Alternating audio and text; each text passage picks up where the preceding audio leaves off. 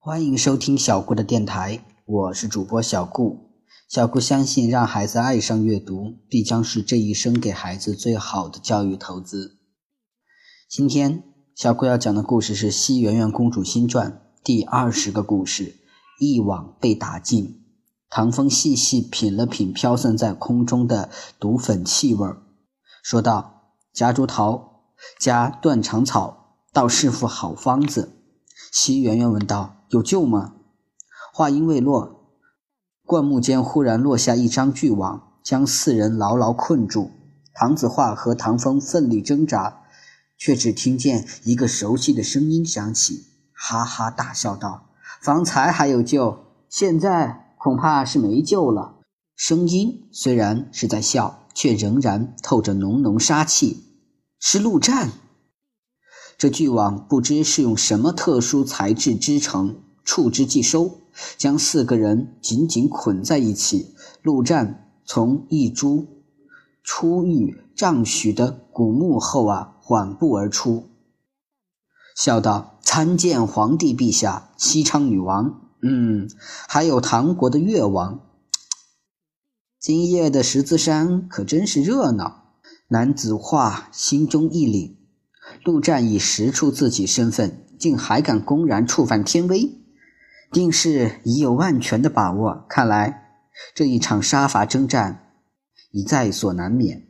唐风冷冷道：“既知晓我们的身份，还不赶紧放人？”陆战收了笑，说道：“我还奇怪，这附近毒雾茫茫，谁有本事能进得来？却没想到是来了唐国的亲王。”小琵琶虚张声势，高声喊道：“我们还带来了很多高手，你快快把他们放了，皇帝陛下或可饶你一命。”陆战摇了摇头：“恐怕不行了，这大燕的江山太小，我和你的皇帝陛下只容得下一个。”这句话一出啊，连小琵琶都晓得这是公然要造反了。陆战抬手一挥，从四面八方落下十几个黑衣人，把四人五花大绑，又蒙上了眼睛，扛，又蒙上了眼睛。北东倒是很机灵的溜了。西圆圆不禁感叹，自己养的宠物好像都是逃跑专业户出身。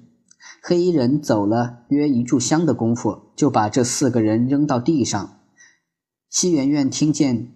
叮铃哐当一阵锁链声，四周终于安静下来。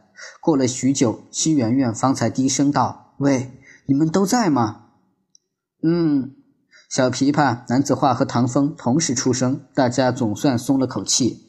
唐风说道：“咱们刚才应该是已经接近了采石场的核心，现在正是打造兵器的关键时期，陆战没时间来管我们。这里应该……”